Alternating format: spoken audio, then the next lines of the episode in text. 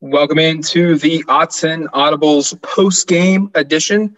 I'm Matt Prehm. Eric Skopil is on the podcast as always, and we are wrapping up Oregon's 43 29 victory from Martin Stadium in a cold but dry and little wind Pullman, Washington. Uh, Eric, I think it was an impressive win uh, by the Oregon Ducks. They improved to 2 and 0 in the in the conference, 2 and 0 on the year. Uh, they will more than likely uh, see them their ranking maybe go up a little bit. I don't know if it's going to jump from a numbers perspective, but I think it was another impressive win in which uh, their total points that they get from uh, a ranking perspective goes up. And it was a game in which it started out awesome and then it got really nasty, really ugly for the next about 20 minutes of game time. And then in the third quarter, things clicked for the Ducks, and they walk out of Martin Stadium with a 43 29 victory. Um, let's run through the scoring real quick. It started off, like I said, DJ Johnson with a 13 yard touchdown pass from Tyler Shough, which capped off a 15 play, 95, 92 yard drive that went almost six minutes of time the Ducks score was 6:48 left in the first quarter to go up 7-0, and then Washington State's second drive, uh, they marched right down the field, six plays, 77 yards, three minutes and 42 seconds, capped off with a, a Lucas Bacon 18-yard touchdown pass from uh, Jayden de Laura. Uh, Bacon was a is a walk-on tight end for the Cougars. Cougars ended up going for two after Oregon was called for a penalty on the PAT. Uh, that ended up not being converted, which set up a weird score the rest of the of the, of the night. Oregon leads seven to six. Um, Oregon's next possession uh, doesn't result in any points. Turnover. Um, Cougars quick strike, four plays, 53 yards. Uh, Renard Bell, four yard touchdown pass. So, you know, in a matter of about two and a half minutes, the Cougars score 13 points, which is a, a pretty much of a doozy. And then the second quarter, nothing goes on for Oregon's offense again. You know, it's more struggles there, uh, but nonetheless, more turnovers. Um, but Oregon's defense kind of bows up here a little bit. And a really good performance in the second quarter from from Oregon's defense when they were put in some tough situations didn't allow touchdowns. Cougars had a 39 yard field goal and also a 49 yard field goal. The second coming with just 24 seconds to go uh, in that first half, and they're leading 19 to seven. And that's when maybe the, the big sequence of the game flips. Uh, Mykael Wright returns the kickoff. I don't know why Washington State kicked to him, but they did. He returns the kickoff 40 yards to the to the Oregon 40. Very next play, Tyler Shough finds Jaylon Redd open to the uh, Washington State three yard line. Huge play there. Next play, CJ Verdell three yard touchdown run. Ducks go into half, trailing 19 to 14. And then Travis Dye, uh, midway through the third quarter, puts the Ducks up 21 19 with a 16 yard touchdown pass from Tyler Shough. That is Shough's second touchdown pass of the game up until that point. And then Oregon gets the ball right back. And this, the, the scoring just goes nuts here for Oregon. Johnny Johnson, two yard touchdown pass. Ducks now up 28 19 uh, just seconds into the fourth quarter. Washington State does respond. They go down the field. They put a, they put together almost a near 80, 80 yard drive. But like I said in the second quarter, Oregon's defense holds up here and they force a field goal. Ducks lead 28 22 with 9.59. And it took Oregon just three plays to answer. And it ends with a 71 yard touchdown pass from Shough to Travis Dye. A beautiful throw, a beautiful executed play. Oregon blows it open now 36 22. And you look at this and think, okay, well, this game is over. Washington State maybe makes it a little interesting with a late touchdown, Deon McIntosh one yard run with four minutes and 40 seconds to go in the game. It's 36 29. Oregon's got to score a touchdown or get a couple first downs, and the game is over. And they march right down the field and they score a touchdown with a minute and 40 to go. Cyrus Habibi-Likio caps off a uh, the, the scoring drive with a one yard touchdown. and We get the end of the score there, 43 29. Overall, Eric, knowing the scope of the game, knowing how things played, played out, I think we learned a lot about this Oregon football team. There's a lot to clean up, but there's also a lot to like.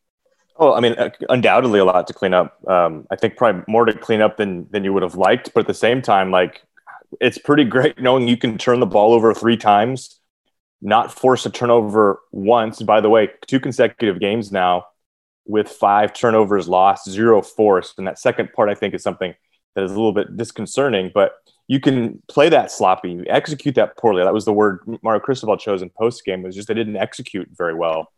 You can do all those things in the first half, you know, basically make as many mistakes as you could expect to make in a game, and they all come in one sequence, three straight possessions with turnovers.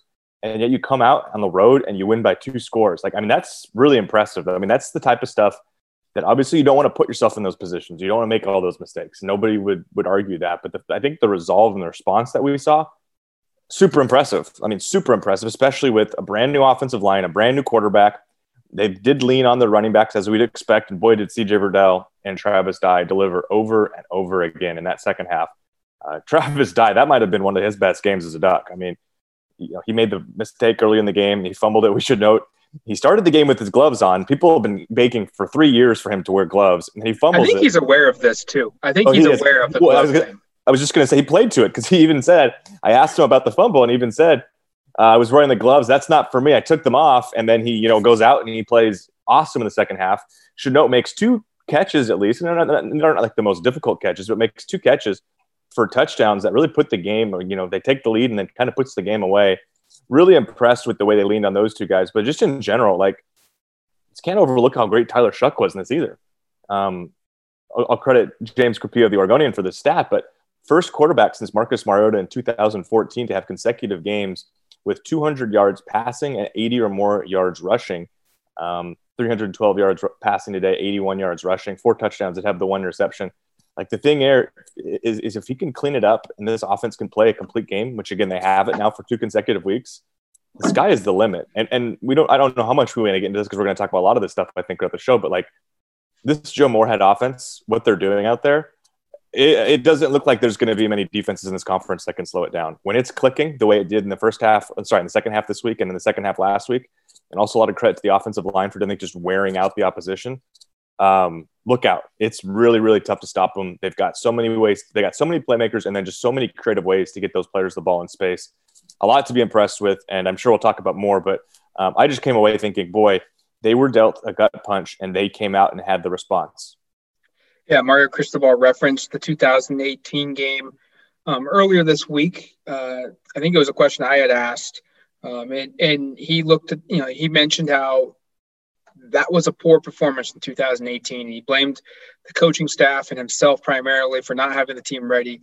Felt you really felt like they they had a nasty taste in their mouth about how they played up here in Pullman in 2018. He then referenced it again after the win. And, you know, he, he talked a little bit about how these guys really were were fired up to play here and that they yes they are a young team and there are a lot of freshmen and there's a lot of sophomores that didn't play in that game but there are some key pieces of this team on both sides of the football that had roles in that game and were you know, very upset about how that that performance played out, and they wanted redemption. I mean, I talked to Travis Dye, and he even said after the game that, you know, Travis Dye said that uh, they beat Washington State last year at home, and yet it still didn't really solve their issues, their anger, their their disappointment in how they played in 2018. Yeah, he said, yeah, we, we won, but we still had that bad taste in our mouth for how 2018 played out, and that they wanted to come up here and and get a do-over and show you know show their true colors and, and, and look at this team and i'm with you like all the, the new things with this offense and all the new things with what this group looks like and, and what we're seeing and, and what they've had to get through it's pretty darn impressive um, yeah it really is I, I, walk away from this group and yeah there's a lot to, to clean up on but you just look at the pure numbers of this game i mean 581 yards of total offense they threw for 312. They ran for 269. They had 26 total first downs. 25 of those came via what Oregon did. Only one penalty uh, for one first down via penalty for the for the Ducks. Uh, they had just six. This is the this is the crazy stat. This is like the Chip Kelly, you know, 2011, 2012 Oregon stuff when the college football world is still just blown away by what Oregon was doing offensively because Oregon had 581 yards of offense on just 66 plays. They averaged 8.8 yards per play. It, it, that that might be the the you know the best number that we've seen from a per play average under Mario Cristobal's coaching career here at Oregon. I, I can't think of one that's much higher than that. Um, there might be one that's higher, but it's not going to be by a lot. Um, the Ducks did have penalty. They did have some penalties, four for 37. They did have some turnovers, but just I look at this and think a second game in a row where they punted once in the football game. Um, you you look at their their their conversions, third down. Last week there were nine of 11. This week there were seven of 11. And guess what? Two of the two of those four conversions they didn't they, they didn't convert. They went for it on fourth down and they got it. So they were essentially nine for 11 on situations where they needed to they either lost the ball or had to punt. And they, they converted nine of 11 of those situations. And that's just insane to think of. Um, they got into the red zone. Five, they got into the red zone six times, and they left with five touchdowns. They didn't score a field goal, which they should have, but five of six in the red zone, five touchdowns. I look at this. You know, there's a lot to be very happy about with this offense. And, and yes, that first half was ugly for parts of it. There was concern, no doubt about it. But like you said, once they've once they kind of figure things out here, boy, this offense is just unbelievable, and it, it could be very difficult for the rest of the league to stop. From the three turnovers and then that punt from a Tom Snee late in the second quarter, the Ducks drives went touchdown, missed field goal. We should we'll, we'll talk about that later because I, I, think this is a trend that we don't like seeing from Camden Lewis consecutive weeks with a missed field goal. But then after that, touchdown, touchdown, touchdown, end of game. Um, you can't ask for much better execution than that. And of course, you'd love to see that in the first half. But I, I do think there's a cumulative effect now, having watched this team play two weeks in a row here, of just the way they play at the line of scrimmage. I mean, this offensive line Matt, this doesn't look like an offensive line that's replacing all five starters, does it? I mean, it looks no. like an offensive line that's been working together for a very, very long time. And and the way they run the football, 269 yards this week. By, by the way, I think that's the exact same number as last week. Didn't they have 269 a week ago too? Um, e- even if they didn't, like they just pound the rock. And again, CJ Verdell, I think under 30 yards rushing in the first half, finishes with 118. Tyler Shough, 81 yards. Travis Dye, 54 yards. Those only come on five carries. This team wears defenses down, and its ability to do that is becoming very, very apparent. I thought Washington State really, I, I was really impressed with the way they performed on both sides of the ball in that first half. They got up 19 to 7, right? From there, though, 36 to 10 run from Oregon just completely knocked the Cougars off, you know, basically knocked them off their block. I thought Jayden de Laura had some good moments, but it didn't really matter at a certain point here because we haven't really mentioned the defense. It wasn't the defense's best game. Um, but they were dealt some tough hands here in terms of all those turnovers in the first half. 29, sorry, 10 of the 29 points they scored, Washington State, came off of Oregon turnovers and short fields. So um, I think offensively, you're ecstatic. Love the way this team came out in the second half. I know there's a lot of stuff with Tyler Shough, um, and, and the fumbles aren't great in the first half, but boy, did he respond. He looks like, I mean, 21 for 30, by the way. 312 yards. I mean, he was a stud. And um, I know there are detractors, and it's funny on social media because there's a lot of old take exposed opportunities, I think, because people were calling for him to be pulled from the game in the first half. People were saying Anthony Brown needs to be in there. I think you said at one point someone was saying, Let, get Ty Thompson in the game, which tells you how, how, how removed from reality they are. Because Ty, Ty Thompson's still playing high school football in Arizona. But Tyler Shough, and I know he doesn't know all this stuff, but during the game, but like he knows he's not performing very well he knows that the offense is making a lot of mistakes. And he said he, they just kept focusing on the fact that it was a long game and there was a lot of game to left to be played. And I think, you know, or for those listening, it's like I know it gets frustrating and hard the moment here, but just trust these group. And I, I know I know you hadn't seen anything, and maybe this is the big takeaway for me and, and for those listening. You hadn't seen anything. They hadn't really faced this kind of adversity really yet. But the way that they responded to it, I think should provide you some trust in like, okay, if they find themselves in a position like this again, and I, and I genuinely don't know if they will, I think eventually here they're going to play just a perfect, complete four quarter game, and it's going to be a total butt kicking. It could be against UCLA next week, but if they do find themselves in a similar spot, like you got to trust this group. I mean, they've pro- proven now. I mean, they they played about as bad of a sequence there, um, late first quarter, most of the second quarter as you could have, and yet they come back and win by two scores. Uh, hats off to that group for having the resiliency. I'm really impressed with just the way they put it together in the second half. Again, two straight games, second half, completely dominated. It's almost like this is an offense that's talented, but it's also having to replace five offensive linemen and a starting quarterback that's potentially the league, the league NFL's rookie of the year, and that there's a new offensive system in place because the new coordinator, and that they lost their tight end and they lost one of their receivers. And oh, by the way, uh, the off season was not normal and there wasn't spring football. Um, like hey, hey, that's too hey that's too much logic, Matt. Stop it. Quit that. So like I, I, this group is is is young they're inexperienced they're figure thing, figuring things out and there's gonna exactly. be some hiccups. And we are expecting that. And i think we'll get to the defense here in a little bit and that's the one where i'm more concerned about because they don't have those built-in excuses that, that, that the offense does and maybe excuse isn't the right word. Um, a couple things that have come through through social media um, from duck fans uh, about tonight's game. Bob Ashley says that he thought Avalos switched things up nicely after the first drive or two. Won't get a lot of attention, but he brought more pressure. And he also says Jaylon Redd makes big plays. Um, Jesse Carey Hobbs says Show Shough and company is young. The O line needs to settle in, and once they get comfortable, they will roll. Washington State is talented. Uh, Nat Fod says running backs are fire, front seven is not. Um, Chad brings up tackling or lack thereof by Oregon's defense. Eli Paris says the offensive line dominating the second half stood out. Uh, Richard Bernstein says he that Oregon lost the turnover battle and yet still won by two scores. Uh, we've got Morgan Duck says good offensive line concerning defense not getting any pressure for two straight games. Uh, Joe Lee says getting the Ducks swag back in the second half. Um, Nathan Bufato says this front seven is severely underperforming expectations and it's alarming. Um, Nick comes up behind that and says the entire defense, truthfully, is underperforming, but the offense has been outstanding when they don't turn the ball over. Uh, we've also got a comment from Jeff Palmer. Uh, you may recognize that name. Wide receivers played well considering Shough threw behind them consistently. We really miss Troy Dye.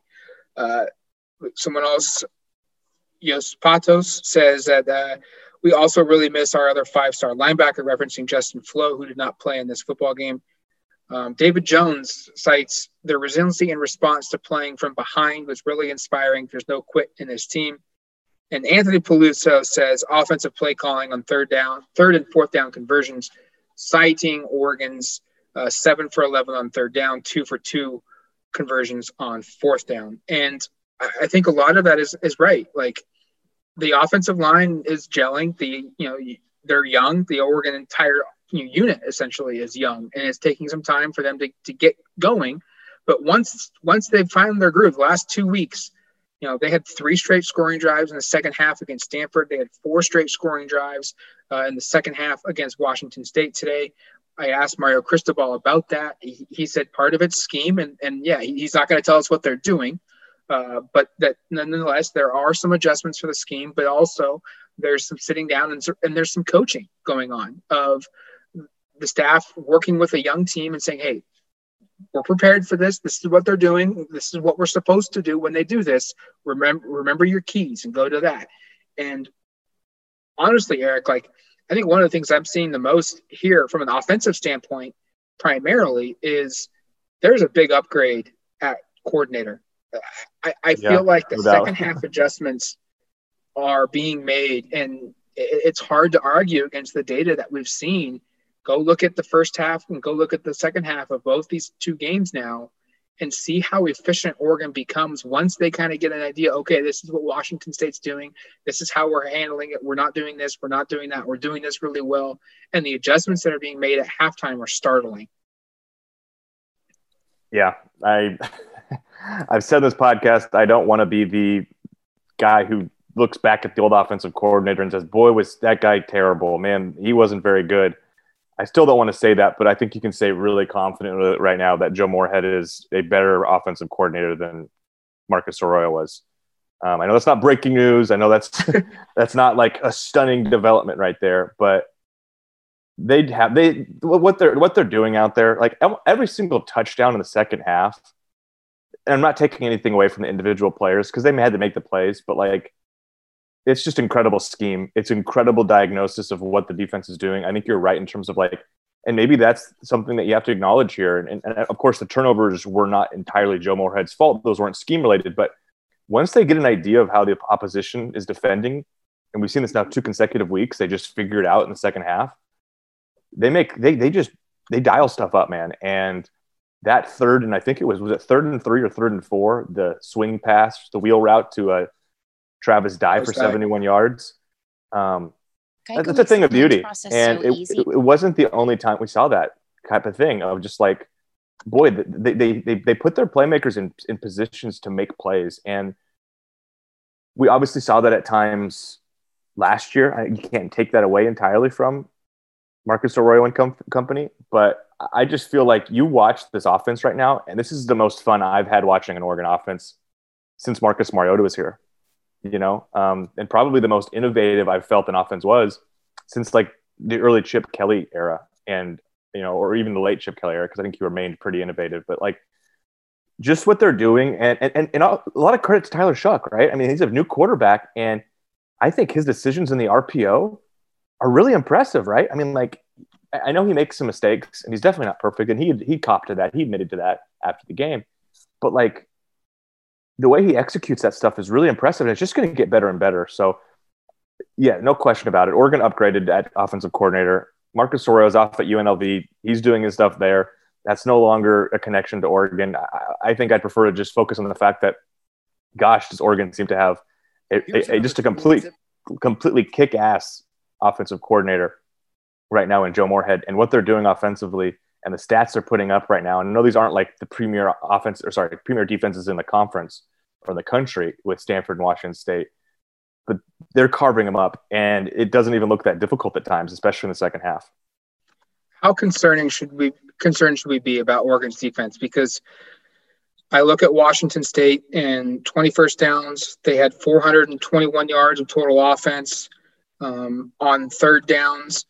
Uh, in, in, this football game, they were seven of 15. They were six of six on red zone scores. Now, granted, only three of those six turned into touchdowns. So you know, you, you, look at this and think, you know, Oregon took 12 points off the board once Washington State got into the red zone. In theory, you should score touchdowns, and they lost out on 12 points.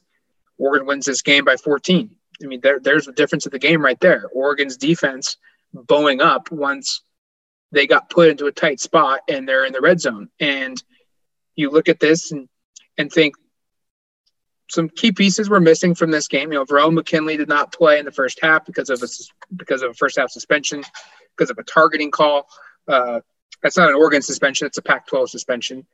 Um, Justin Flowe did not suit up in this game. Steve Stephens was not here for this game. Popo Aumavae was not here. But there's also a ton of talent still on this team, and Washington State for parts of the game moved the ball up and down. It's the first time since. I, I, let me put a little bit of a positive spin on it. This is the first time since 2012 Oregon has held Washington State to fewer than 30 points. I know they just like literally by the thinnest of margins did that. I'd also say like, or, or I think similar to the offense, and it wasn't perfect. And, and like the stats you ran through aren't great. And if you reality, when you watch the game, it's not just the stats. They missed a lot of tackles, right? They did not play great football. But like, here's the counter to that: is first two or two of the first three drives of the game resulted in Washington State touchdowns. They, they go for two and they miss the two point conversion. Um, so they got 13 points in those first two drives. The last eight drives of the game resulted in 16 points. And obviously, you don't want to give up points, but like they got better and they performed, I thought, pretty admirably in that second half. And like Oregon outscored Washington State um, 29 to 10 in the second half. And it was a 36 to 10 run after Washington State comes down um, and extends that lead with one of Blake Mazza's two uh, first half field goals. But like you know, and, and, and I don't want to sugarcoat this and say they're they're awesome, everything is great because there's still some concerns here. I mean, through two weeks right now, one sack. That's not that's not ideal. Uh, Kayvon Thibodeaux had a great game, by the way. I think six tackles, two tackles for loss, two quarterback hits. He was all over the place. He deserves a lot of credit. He still hasn't got to the quarterback yet for a sack. That that's surprising. No turnovers. I mentioned it earlier. This is a defense that forced 27 turnovers in 14 games last year. It's like almost two per game. It's consecutive games now that they've failed to force one. So like that's not great. But there's still, I think there's stuff to be excited about. And and again, like you, you brought up all the things that this offense has been up against. I mean, this defense also lost. No Jevon Holland, no Thomas Graham, no exactly. Breeze. right where I was going. They lost three players to opt outs. They didn't have Verone McKinley out there. There's a basic, I mean, that's a, what do you think? That's probably their four best defensive backs minus Deommodore Lenoir and Mykael Wright. I mean, that's four of their best six defensive backs that they just don't have um, for parts of this game. And obviously, three of those guys just aren't on the team anymore, so you can kind of remove them. That those guys were supposed to be part of this team and really key contributors. Um, and I think there's the expectation this is going to be a well-oiled machine right away. And I know I felt that way. I think we both kind of yeah. felt like this was going to be a little bit more impressive. But like, I also think they're going to get better. And I think in the second half against Washington State offense, which frankly is like they're pretty impressive. That's not an easy offense to defend. They put you out in space. They've got playmakers. Um, I, I, think you, you go and look at the way that Deon McIntosh ran the football, almost at 100 yards rushing. The way that Travell Harris and Renard uh, Bell are in space. Those guys combined for 19 catches for like 250 yards and a touchdown. Um, those are really good and those are really good playmakers. Those guys are tough to bring down. And Oregon wasn't fantastic in space against them. That's cause for concern. But I just think overall, like I don't leave this being like this defense. That's right. This defense stinks. Like they're not going to be competitive. I look at this and go, they are a young group that sure, certainly wasn't far from perfect, but I don't come away being like, oh, this is a huge problem. I look at this thinking like Oregon again has not been ever, really hasn't had Washington State's number on defense almost a decade. Um, Washington State bringing out a, a, new offense that Oregon hasn't actually faced before, and I know you've got game film on them. Um, like none of that's none of that's op, you know, none of that makes it super easy to do this, uh, you know, against a team like Washington State. And yet, in the second half, when it mattered, this defense, I know they gave up that touchdown late there that wasn't great, but like this defense figured it out and I thought performed pretty darn good down the stretch. Yeah, I mean, you you, you mentioned the second half um, for Washington State: six plays, twelve yards, punt; three plays, eight yards, punt; seven plays, seventy-nine yards, field goal; nine plays, seventy-four yards, touchdown; five plays, twenty-two yards, turnover on downs. They had the ball for five time, five possessions in the second half. And I think this is what's going to make Oregon's strategy so impressive and so good and so difficult to beat is that you look at the first first game against Stanford, Oregon wore down Stanford in the second half. It was just keep grinding away, wear them down, wear them down, and eventually Oregon's physicality and their depth and their speed and their strength and, and their talent will just overcome the Stanford Cardinal. And that happened again tonight against Washington State. It was, hey, just make sure you can start getting long sustained drives. Don't turn the football over because once you start sustaining your drives, they can't stop you. And Travis Dye said that they felt like, you know, they they couldn't be stopped. You know, once it was just being able to protect the football and don't make mistakes, they couldn't be stopped. And or that was Tyler Shough that said that. Yeah. And it's true in it's it's 13 plays, 56 yards, and they Oregon then failed to execute and missed a field goal. Five plays, 68 yards, touchdown. Seven plays, 80 yards, touchdown. Three plays, 75 yards, touchdown. Six plays, 75 yards, touchdown. And when you combine that with with a defense, that's going to make the defense better because now all of a sudden there's more pressure on Washington State or whoever they're playing that week to, to match score for score and your your opponent is realizing, oh, our defense is breaking down because Oregon is playing a physical game of football. They're going the length of the football field every single time, and they're chewing up time off the clock. They're you know guys are getting just smashed, and that's tiring. And if the defense, when the defense comes off because Oregon scores a touchdown, they're just praying that their off the opponent's offense will be able to put a, together a sustained drive to give them rest, to give them a chance to catch their breath and and regroup and have time to scheme against what Oregon's doing. And that's what's going to make this team so good. Is you're right. You know, I, I this defense is going to get better, and part of the part that reason I think is the offense at Oregon is going to get more consistent. And the, the quicker the offense becomes more consistent, the, the better the defense will get because they'll be fresh and they'll be playing an opponent where they know Oregon's defense knows, hey, we just need one, we need two stops because if our offense, if we can give them two stops, our offense will go down the field and deliver back to back, back breaking, you know, long drives that just take the wind out of the opponent's sails, and then it's game over. I think one other way to look at it is this: is like Oregon almost wins the the, the turnover, uh, the sorry, the time of possession battle, and that comes in a ha- in the first half where they had three straight possessions that lasted a combined like two minutes Yeah. because of turnovers. Um, and then another possession that lasted three. I mean, I, I thought the sustained drives they had was impressive, but I also think that's a reflection of the defense. Of again, they were able to get off the field and get off the field pretty quickly in that second half, and really after Washington State takes that 19 to seven lead, uh, things really came together. And there's room for improvement. We should note going to be a second consecutive game where you dar- you're down a starting safety. Nick Pickett was removed from the game for a targeting call. That's back to back weeks. Verone McKinley was obviously removed last week, Yeah, we should note Pickett's out for the first half against UCLA next week. and that's going to be significant. You know, I mean, it's kind of wild that you're now going to have consecutive games without one of your starting safeties. Um, I was trying to see who they officially said started in the box score here, but the box score list, Mycah Pittman is one of the starting receivers, and Verone McKinley is one of the starting field safeties. And I know that's not accurate. It also says Dru Mathis started at middle linebacker, so I don't know if they just copied and pasted last week's or what, but um, that's not accurate. So I, I think it was Jordan Happel who started the game, but Bennett Yes. Williams I thought performed really well those two guys are, are I think, show, Bennett Williams in particular, I thought made some great plays out there. Um, certainly made his name uh, a player, a player to be very much aware of. So it's not like they lack players there. I, I don't know exactly who the fill-in for Pickett is because we should note Steve Stephens was supposedly the backup at that spot. He didn't make the trip. He wasn't out there in the second half, and I'm pretty sure they had Bennett Williams playing that spot. So it's going to be something they'll have to ask on next week. But this again, just back to the, the larger point about this defense. Let's let's all take a deep breath. Let's realize that these guys are human. There's been a crazy offseason, and they still make a ton of plays out there. Noah Sewell, I thought, man, that guy's a stud. We talked to him after the game. The, the, the sky's the limit there. I, I almost, by the way, I made, I made the prediction in our prediction podcast that he would start the game, nailed that part, did not nail the part where he would lead the team in tackles. Nick Pickett, despite being ejected, to have nine tackles to lead the game. Kayvon Thibodeau had six. Noah Sewell was third with four tackles. Um, overall, though, a defense that certainly is imperfect, but boy, I, I wouldn't. I, my, my, my worry level is like maybe a three right now. It's not that high. Going into UCLA now, uh, are you seeing how Oregon has played the first two weeks? Um, seeing how Colorado beat Stanford Uh, yeah. uh, last, you know, this earlier this week.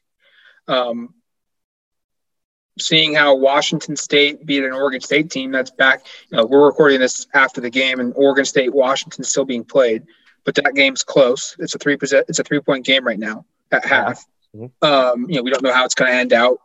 You know how the game's going to come out later on, but you know, seeing what we know for for the first two weeks of the year, I think many people were expecting, myself included. I think you were too. That um, me if I'm wrong. That Oregon should blow out UCLA.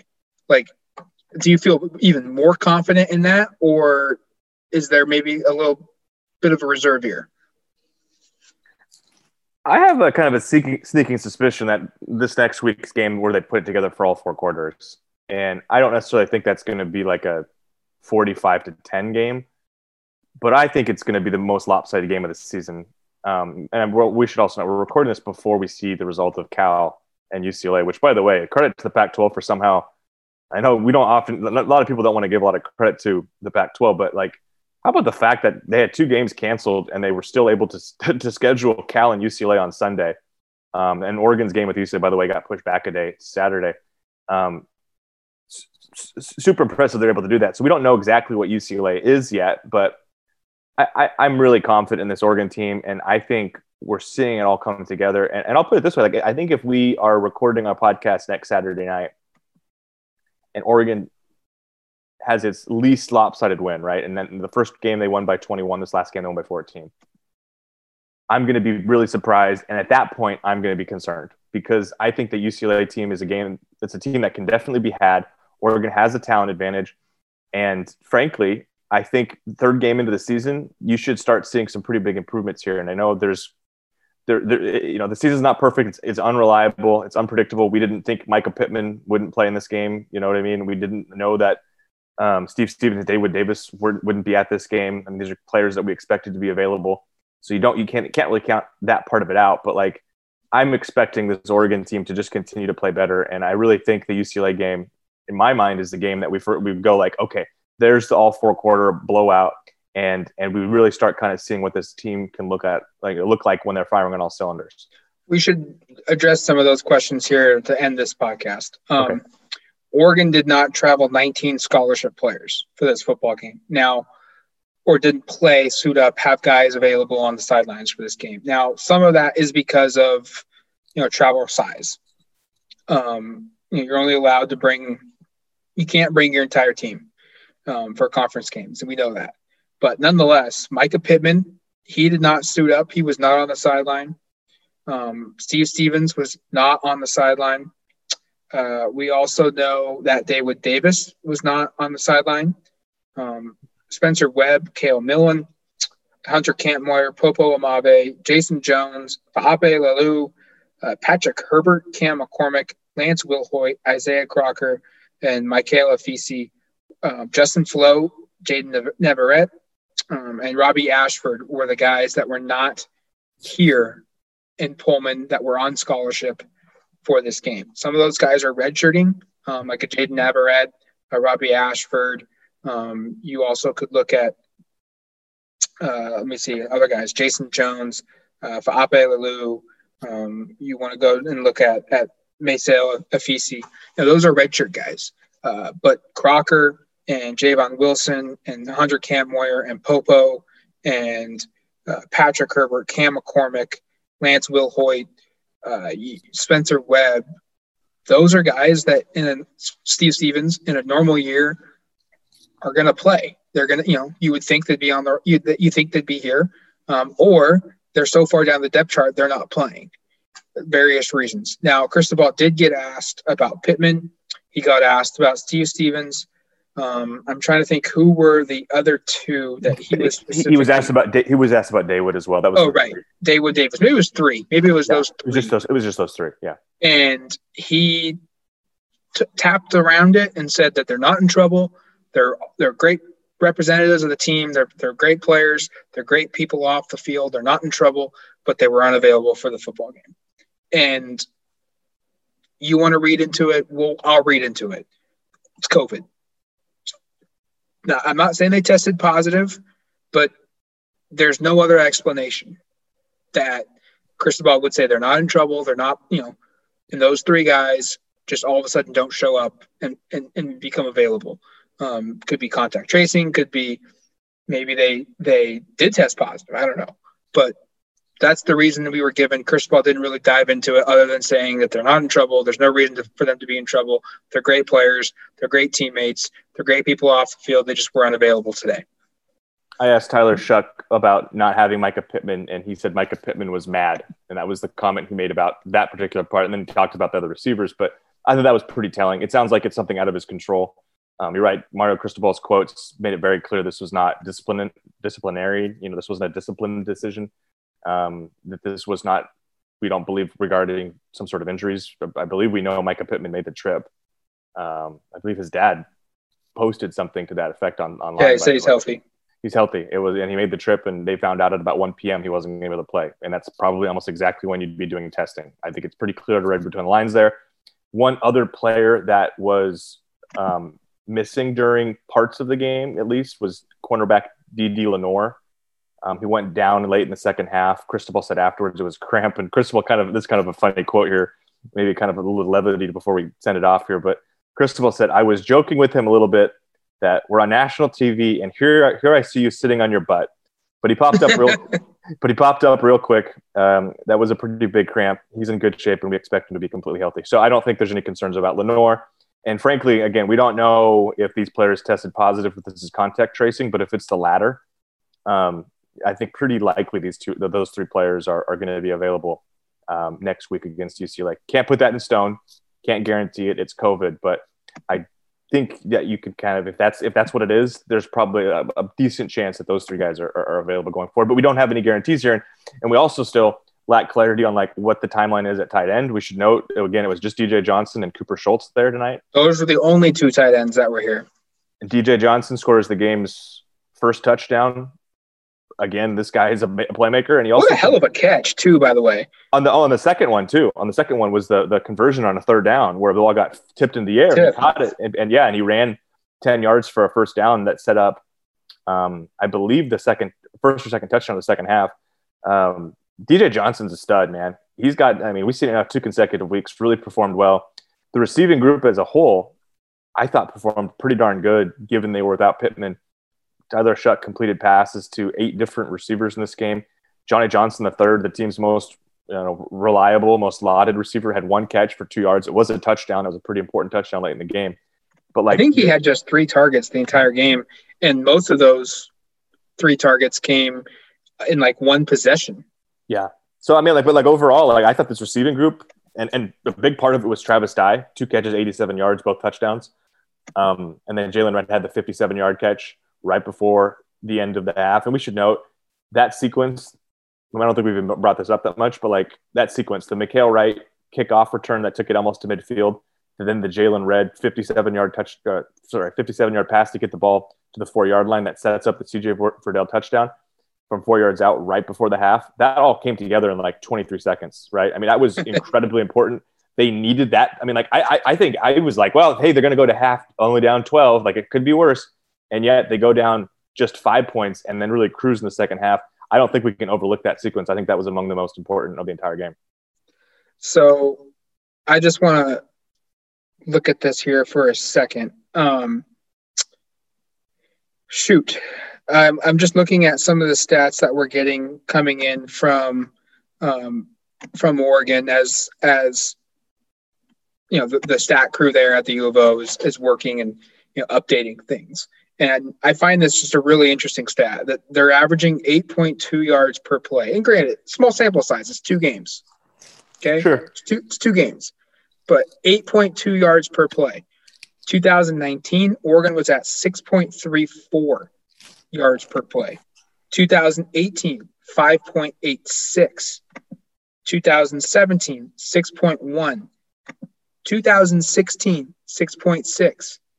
Okay, 2015, 7.05. Now we're getting to the year when they made the national championship game in 2014 with Marcus Mariota at quarterback, 7.34. 2013, this is Helfrich's first year, 7.55. 2012, Chip Kelly's final year, Marcus Mariota's first, 6.6. 2011, maybe the best Oregon team ever, 7.21. 2010's team, when they made the national championship game against Auburn, 6.76. And then the last stat that I have on this website, 6.05 in 2009. So there, well, there you have it, Matt. This is, the, this is, the, best offense ever. Matt's just running through it. We, we, we've got proof. We've got the evidence. I mean, small sample size, two games, yes. and it's going to change, you know. Right. And but nonetheless, like you also have to factor in that those those other seasons that went I ran through, you know, more or less, they had a couple easy cupcake games, not conference yep. games that you really inflate the stats. They don't have that this year. They don't have the off season that those previous years had. And so just take that into consideration. I mean, look at this offense and what they're doing, and it's pretty darn impressive. I mean, after Stanford, it was 7.52. Now uh, it, it's bumped up again to, like I said, of an 8.2. Third down conversions on the year for Oregon. Uh, it, it, that number is just miraculous and impressive to, to look at. Um, when you look at it of a, of a 16 of 22, 73%. They're two for two now on fourth downs. Red zone scores on the year, 10 of 13 all 10 of the uh, they've got 10 of their 13 scored. All of them are touchdowns. Um, really impressive there. And then here's one final stat. We'll end it here. Just because i think i think there's this narrative that we need to nip it in the butt from within the oregon fan base. And it's Tyler Shough is not playing well and that he, he is struggling at times. Um, i mean there were people like i said calling for Anthony Brown in that game. People just, like you said, Eric, need to just trust this team. Okay. Here's a stat from Oregon on Tyler Shough. He has 166 rushing yards on the season, the most ever by an Oregon quarterback through two career starts. He's got over 500 yards of passing offense. And like you referenced, his start to this season is the best start that we've seen in a long time. In the stats that he's done the last two games, only Marcus Mariota has done it better. Last time I checked, Marcus is pretty good. Yeah, and there's been some pretty good quarterbacks that have come through Oregon, not named Marcus Mariota too. Um, first two starts, guys. I, I know it's everybody expects perfection and brilliance, and that happens when the program elevates itself the way it has under Mario Cristobal the last couple of years. Um, don't I'm I guess I'll put it this way. I'm really thankful that it's Mark, you know, Mario Cristobal and Joe Moorhead making the decisions on who the starting quarterback is and when to pull the plug, and not those on social media who are losing their absolute minds once the game doesn't go perfect to start. And I know it wasn't pretty at times, but like, come on, we've seen two games with him. Certainly a lot to work on. The guy's a stud, and he's going to be a great quarterback at Oregon. And, and Oregon fans should be really excited about what they have at quarterback going forward. It's going to do it for us here on the Odds and Audibles post game edition podcast. Uh, make sure to give us a review. Make sure to subscribe to the podcast. It's free. Also, make sure to subscribe to duckterritory.com. $1 for your first month. We will be back Monday with a more detailed analysis of this game. We'll also have some feedback uh, coming out later on the week from Mario Cristobal previewing the UCLA game. And before you know it, the UCLA game will be here. Remember, Saturday, not Friday. It's been moved. Friday to Saturday, Saturday night, 7:30 kick, ESPN, I believe. Uh, Eric and Kevin will be there. I will be manning uh, the desk at home for that one. Um, I've got to get off this podcast because I got to get to bed because I got to drive home from Pullman and it's not going to be a fun drive tomorrow. So uh, thank you for listening to the podcast, post game edition. Um, we will talk to you soon, hopefully very soon. Well, thanks for the honesty, Matt, and talk to you later, folks.